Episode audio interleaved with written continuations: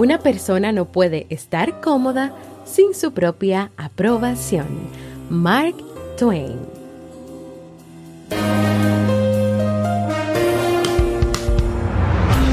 ¿Quieres mejorar tu calidad de vida y la de los tuyos? ¿Cómo te sentirías si pudieras alcanzar eso que te has propuesto? ¿Y si te das cuenta de todo el potencial que tienes para lograrlo? Bienvenida al programa que te ayudará a desarrollar hábitos, establecer mejores relaciones, empoderarte y potenciar tu estado de felicidad personal. Transmitiendo cada semana para todo el mundo desde tu reproductor de podcast favorito. Y ahora contigo, tu anfitriona Jamie Febles, psicóloga, escritora, madre y emprendedora quien te acompañará en este recorrido hacia tu desarrollo personal y hacia el logro de tus sueños. Esto es Vivir en Armonía.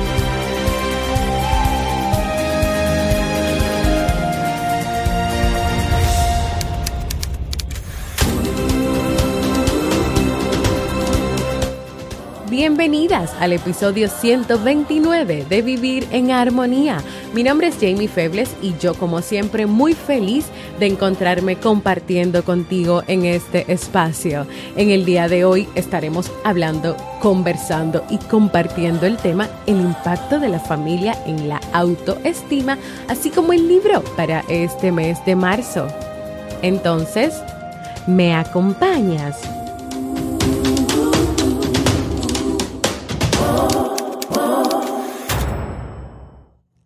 Hola, ¿cómo están todos? Bienvenidas y bienvenidos a un nuevo episodio de Vivir en Armonía, contenta, alegre, feliz de estar aquí en un episodio más de este podcast. Hoy estaremos hablando sobre la autoestima y el impacto que tienen nuestras familias o que tuvieron nuestras familias en ese concepto, en esa valoración que hoy tenemos de nosotros mismos, de nosotras mismas. Este tema fue solicitado por una de nuestras escuchas de Vivir en Armonía. Esta persona pues escribía que le gustaría que pudiera que se pudiera realizar un episodio donde se hablara más de cómo la historia familiar o qué va ocurriendo o puede ocurrir en la historia familiar que impacta o que de alguna manera tiene una influencia positiva o negativa en esa valoración que como adultos, o sea, que como personas ya que llevamos un tiempo de vida, que hemos pasado por distintas etapas o que ya hemos formado familia o que estamos en una relación de pareja, puede o pudo habernos impactado. Así que por eso vamos a estar pues respondiendo un poquito o contándote un poco de lo que puede ocurrir en la familia, de lo que puede presentarse que de alguna u otra manera pues puede impactar, claro que sí, tu autoestima, tu concepto y tu valoración propia. La influencia que puede tener el modelo familiar desde el punto de vista de la comunicación y de cómo tú te relacionas contigo y con las demás personas es más importante de lo que creemos o de lo que pensamos, así como los efectos que puede tener en una persona a corto, a medio y a largo plazo y para su desarrollo esa influencia de la familia. Un ejemplo son las etiquetas que se usan al hablar o que se pueden usar o se usaron al hablar, por ejemplo, de parte de nuestros padres o de algunos miembros de la familia. Y por etiqueta me refiero a un adjetivo o a una conducta reiterada. A veces estas etiquetas no suelen hacerse con la intención de ofender, porque algunas son buenas, vamos a decir que entre comillas, o positivas para el niño o la niña o para ti que las recibiste, pero no siempre provocan bienestar y satisfacción. Un claro ejemplo son los niños que son hermanos mayores. O imagínate este ejemplo que te voy a dar ahora y tú fuiste hermano mayor o eres hermano mayor. Esos niños tienden a ser responsables, cuidadosos, atentos con los demás. Suelen ser niños que escuchan lo que se les dice y hacen lo que se les dice. Son muy obedientes, muy responsables. Esas son una serie de características que podemos escuchar a nuestro alrededor o que tal vez tú escuchaste si fuiste hermano mayor. Es como que hay un libro que nos dice los hermanos mayores son tal, tal, tal, los hermanos menores son tal, tal, tal. Todo esto son etiquetas. Pero, ¿cuántas de esas cualidades que se les atribuye a los hermanos mayores no vienen impuestas por categorías que les ponen los padres desde pequeños? Frases como eres el hermano mayor o la hermana mayor y tienes que darle el ejemplo a tu hermano menor o a tu hermana menor. Eres el que tiene que ser más responsable, el que tiene o la que tienes que cuidar bien. ¿Y qué pasa con estas categorías o con estas etiquetas? Que hacen que ese niño o esa niña se sienta limitado y limitada en su campo de acción y en su conducta. ¿Por qué? Porque ya sus padres le están comunicando de cierta manera que tiene que centrarse hacer eso que se espera de él, hacer ese hermano mayor o hermana mayor que hace tal y cual cosa. Al fin y al cabo, esos adjetivos son límites que se le están imponiendo a ese niño o a esa niña, casillas en las que tiene que entrar, en las que tiene que caber y en las que debe amoldarse respondiendo a esas limitadas expectativas que los padres han puesto sobre ellos. Entonces, puede ser que en el proceso de tu vida, de tu crecimiento, de la relación con tus padres, tal vez recibiste ciertas etiquetas. Los tus padres pues tenían ciertas expectativas sobre ti, esperaban algo sobre ti y tal vez de manera inconsciente te fijaron un camino. Debe ser así, así, así, hacer tal cosa, tal cosa, tal cosa. Y viviste un proceso de desarrollo o parte de un proceso de desarrollo limitado a querer cumplir, a querer hacer todas esas cosas.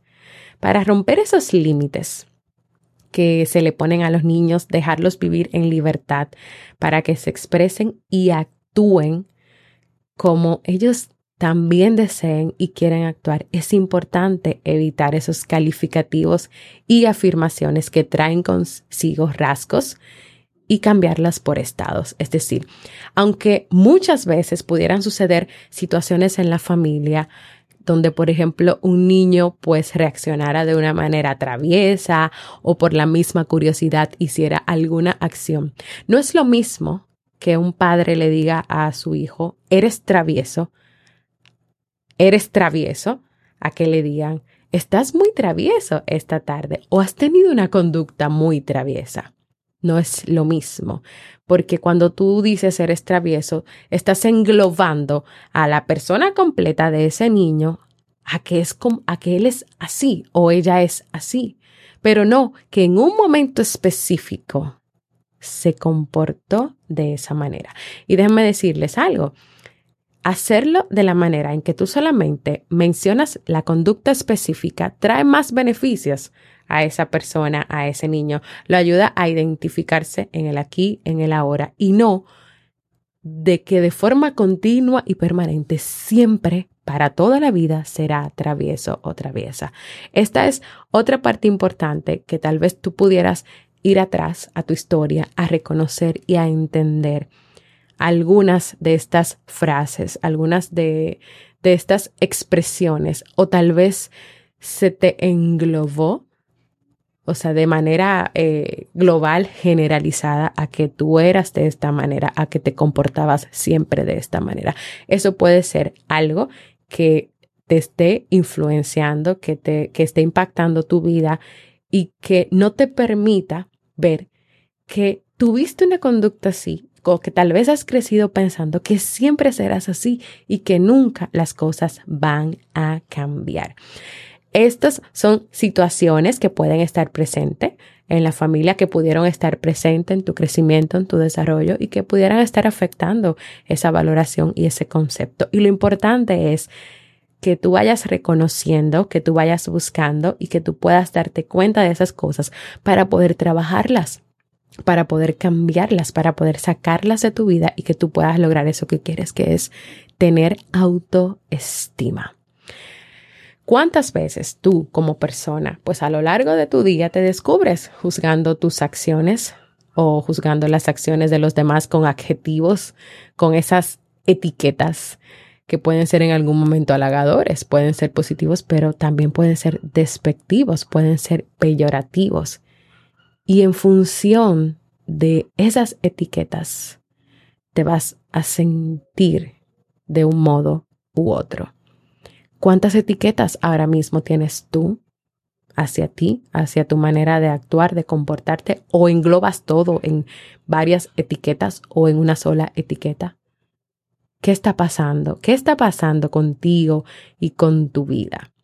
Imagínate que ante una conducta, ante una decisión, ante una situación que te ocurra, puedas usar la frase, qué tonta soy. Qué tonta soy. Qué, qué estúpida fui al tomar esta decisión o al hacer esto. Repito, aquí cuando lo dices de esta manera, ya te estás juzgando a ti a nivel global, no a nivel parcial de que en ese momento y ante esa situación tomaste una mala decisión o no lo hiciste correctamente o no era lo que realmente tú querías hacer. Englobaste ya que tú imagínate que te llames María, que tú María eres tonta, pero no dices, tuve una conducta diferente, tuve una conducta errónea, no, no, no me gustó hacerlo de esta manera en esta situación. Entonces, aquí es una parte importante donde tú debes sentarte a evaluar y a pensar cuántas veces a nivel global una decisión, un comportamiento, una conducta tuya, lo entras ahí, lo etiquetas, pero no solamente te quedas ahí etiquetándolo y diciéndolo, es que te lo repites una y otra vez y no paras de repetirte y de reprocharte por eso que pasó, por eso que hiciste, por eso que querías hacer o que no querías hacer. Al ser el lenguaje una construcción social, que aprendemos inicialmente en nuestra familia y de nuestras relaciones sociales y vamos desarrollando a lo largo de nuestra vida. Dependiendo de cómo sean esas relaciones, es probable que nos desarrollemos y que también sean nuestras relaciones con otras personas. La autoestima tuya, de cada persona, no acontece en el vacío. No es fruto de una autopercepción solitaria y silenciosa sino que surge y que comienza con la percepción que las personas, que la familia, que quienes te rodean tienen, tienen alrededor de ti. Es decir, todo comienza por ahí, comienza a moverse por esa, por esa percepción, por esa idea que tú te vas formando, por esas experiencias previas. Eso no quiere decir que vas a estar condenado o condenada si esa si esas relaciones o si eso que tú recibiste fue, por ejemplo, negativo, a siempre tener una mala autoestima o a que necesariamente tú tengas una mala autoestima. No, esta es una de esas maneras o de esas respuestas a buscar entender qué pasa con esa valoración propia que todavía a esta altura de tu vida tú no puedes o logras tener. Entre los 6 y los 6 años de vida es cuando se forma la personalidad de cada uno de nosotros. Y sí, dependiendo de ese entorno y de los aprendizajes que tú tienes durante ese tiempo, tus interpretaciones y calificaciones de ti misma serán de una o de otra manera. Así pues, los padres pueden interferir directamente en la autoestima de niño de la niña tus padres pudieron interferir, tus abuelos o quien te crió, sí puede interferir en esa autoestima. Imagina que tus padres o quienes te criaron tuvieron una forma de educación autoritaria. ¿Cómo crees que, que tal vez eso está afectando, impactando tu vida? Ahora, versus un estilo educativo donde se reforzaron tus metas, donde se hacían hincapié más en el resultado de las cosas, en en el proceso de cómo tú hacías las cosas o donde se festejaran, se celebraran tus éxitos, tus pequeños pasos, donde tus derrotas se fueran vistas como esas oportunidades para tú aprender, para tú crecer. También aquí puedes tomar en cuenta que cómo era ese estilo autoritario? ¿Cómo era ese estilo educativo? ¿Cómo te educaron? ¿Qué aprendiste en el camino? Hasta aquí me gustaría que tú hicieras un stop y reflexionaras en esas experiencias de tu vida familiar y en cómo pudieron estas afectar o no, impactar o no tu autoestima y valoración personal. Antes de continuar con el tema, quiero recordarte lo siguiente.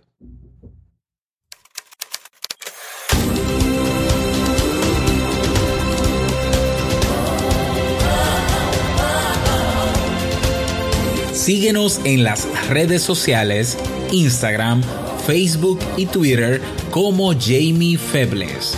Únete a nuestro grupo en Facebook, Comunidad Vivir en Armonía, y no olvides visitarnos en jamiefebles.net. Allá te esperamos.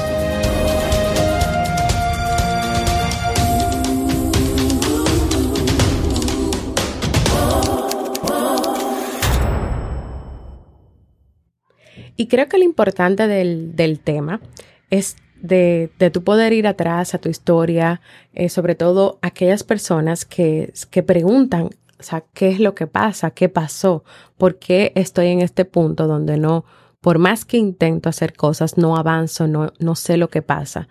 Tal vez necesitas eh, ir atrás para poder identificar esas etiquetas o cómo fueron esas relaciones o esa percepción, esa idea que te creaste de ti misma o de ti mismo para cuando lo identifiques y lo traigas ahora a tu vida presente, a tu vida actual, porque tú tienes que sentarte a pensar en esas cosas, pero también tú tienes que tomarte un tiempo, unas semanas, para tú observar cómo actúas, cómo reaccionas, cómo te estás relacionando con las personas que están a tu alrededor. Y claro, evitar el que no es que vas a comenzar a decir ahora, bueno, eso fue culpa de mis padres que hicieron tal cosa. No, no, no, no, no. Esto no es un proceso de, de, buscar culpables o, o de achacarle a alguien lo que está pasando. Es simple y llanamente un proceso para que tú trabajes aún más en ese proceso de aprender a valorarte, a quererte a ti misma o a ti mismo. Entonces tal vez te puedas preguntar, ¿y estoy a tiempo yo de cambiar, de trabajar mi autoestima? Yo creo que no nunca será tarde para tú cambiar, para tú trabajar tu autoestima o para tú lograr cualquier cosa que tú te propongas lograr. Aunque puede estar comprobado que uno repite los patrones que aprende, ya sea en la infancia o también en el proceso de, tu crecimiento, adolescencia, edad adulta. Todos, todos los seres humanos tienen la capacidad de cambiar y de actuar de un modo más beneficioso para sí mismos o para sí mismas. Y para eso, primero, tú tienes que ser consciente de cómo tú actúas, consciente de cómo estás actuando. Tienes que observarte y claro, cuando tú te observes, cuando tú puedes, por ejemplo, llevar un registro de, de esas actitudes, de esos comportamientos, de esa observación que vas a hacer, entonces luego tú puedes elegir, porque tú eres una persona que tienes la capacidad de elegir, de hacerlo de una manera diferente. Si durante años tu familia, tu red social, incluso tú misma te has boicoteado, has boicoteado tu valoración propia, tu autoestima, el esfuerzo que supone desmontar todas esas ideas irracionales y trabajar desde cero puede ser duro y tal vez tú pienses, no, pero es que ya es demasiado tarde, ya yo tengo mucha edad, ya esto no vale la pena. Puede ser duro, pero vale la pena el cambio. Vale la pena todo lo que tú vas a lograr cuando trabajes, cuando identifiques, cuando te sientes a pensar, a reflexionar, a buscar, a evaluar, a trabajar completamente en esa valoración propia. ¿Qué quiero invitarte en el día de hoy? A que puedas volver si quieres a escuchar la historia de cómo se va dando este proceso de, autoestima a través de las etiquetas, de cómo va impactando la familia o también las relaciones sociales o con la persona con la que te criaste, porque tal vez no fueron tus padres, fue alguna tía, fueron los abuelos, fue la familia o tal vez no fue directamente en la familia, fueron en tus experiencias escolares, con los profesores, con los compañeros, con los amigos. ¿Qué dónde estás, en qué punto estás de, de tu autoestima, qué tú quieres hacer, qué tú quieres lograr.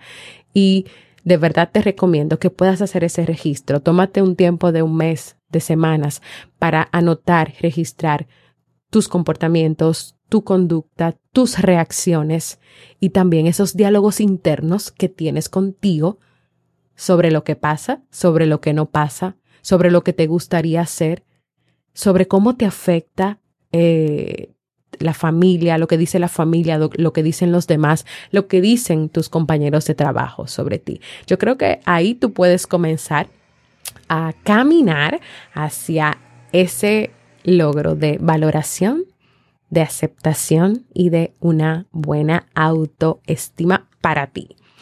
Entonces, sí, hemos llegado al final de este tema del día de hoy que da respuesta a alguien, pues, de nuestros escuchas que quería saber un poquito más de cómo la familia impacta todo este proceso de, de definición de ti misma, de valoración, de autoestima. En el podcast Vivir en Armonía no es la primera vez que hablamos de este tema, así que puedes ir a cualquier, al buscador de mi página web jamiefebles.net o a los buscadores de las plataformas para podcast y poner autoestima o poner valoración y vas a encontrar todos los episodios donde también te hablo de la autoestima, así que escúchalos todos, hazte una idea, eh, un plan de trabajo, de seguimiento, porque en cada uno de ellos hay una parte diferente, toco un tema diferente y también te comparto estrategias para que comiences a trabajar. También si quieres hacerlo de manera personal, pues yo estoy abierta pues a trabajar contigo, ayudarte a dar todos los pasos que necesites. Así que puedes escribirme un correo a psi.com jamiefebles.gmail.com, que es mi correo electrónico, para que hablemos, hagamos un plan de trabajo, de seguimiento, de terapia para trabajar este tema. Es un tema donde siempre hay muchas consultas, muchas preguntas, muchas dudas. Es un tema del cual todavía nos queda mucho por trabajar y por hablar. Agradecer a Nina Vázquez Seguí, que es psicóloga y máster en psiconcología, psicología clínica y de la salud, por facilitarnos pues parte de este material que hemos trabajado en el día de hoy. Quiero invitarte a que compartas conmigo cómo te sientes, si te valoras, si te autoestimas, qué te gustaría lograr en tu vida o puedes enviarme un saludito dejándome un mensaje en jamiefebles.net barra mensaje de voz porque para mí es muy importante escucharte. Y ahora vamos a pasar el segmento Un libro para vivir y a despedirnos del libro para este mes de marzo.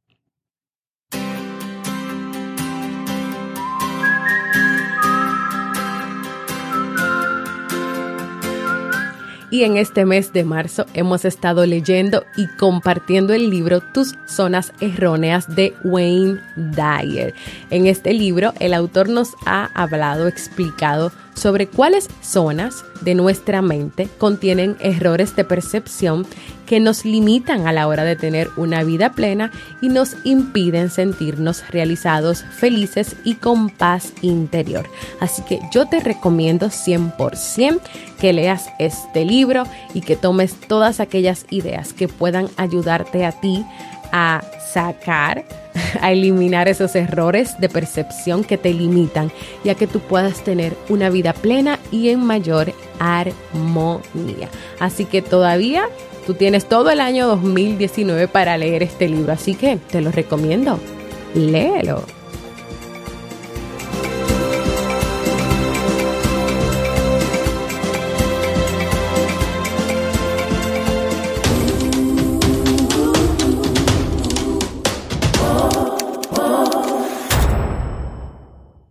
Y como les compartí en el episodio pasado, la conferencia online Cómo recuperar la confianza en tu relación será la próxima semana, próximo jueves 4 de abril. Así que todavía están a tiempo de participar de suscribirse, de apartar su cupo, pueden dirigirse a www.entrepareja.net barra conferencia para que me acompañen a mí, quien soy la que voy a estar dictando esta conferencia, hablar sobre la confianza, como un pilar indispensable en la relación de pareja, las causas por las que se puede perder esa confianza, los errores que cometen los miembros de la pareja cuando quieren recuperar la confianza que se ha perdido y claro, esos tips, recomendaciones y consejos para que la puedan recuperar. Así que vayan a entrepareja.net barra conferencia, reserven su cupo y nos vemos el próximo jueves 4 de abril.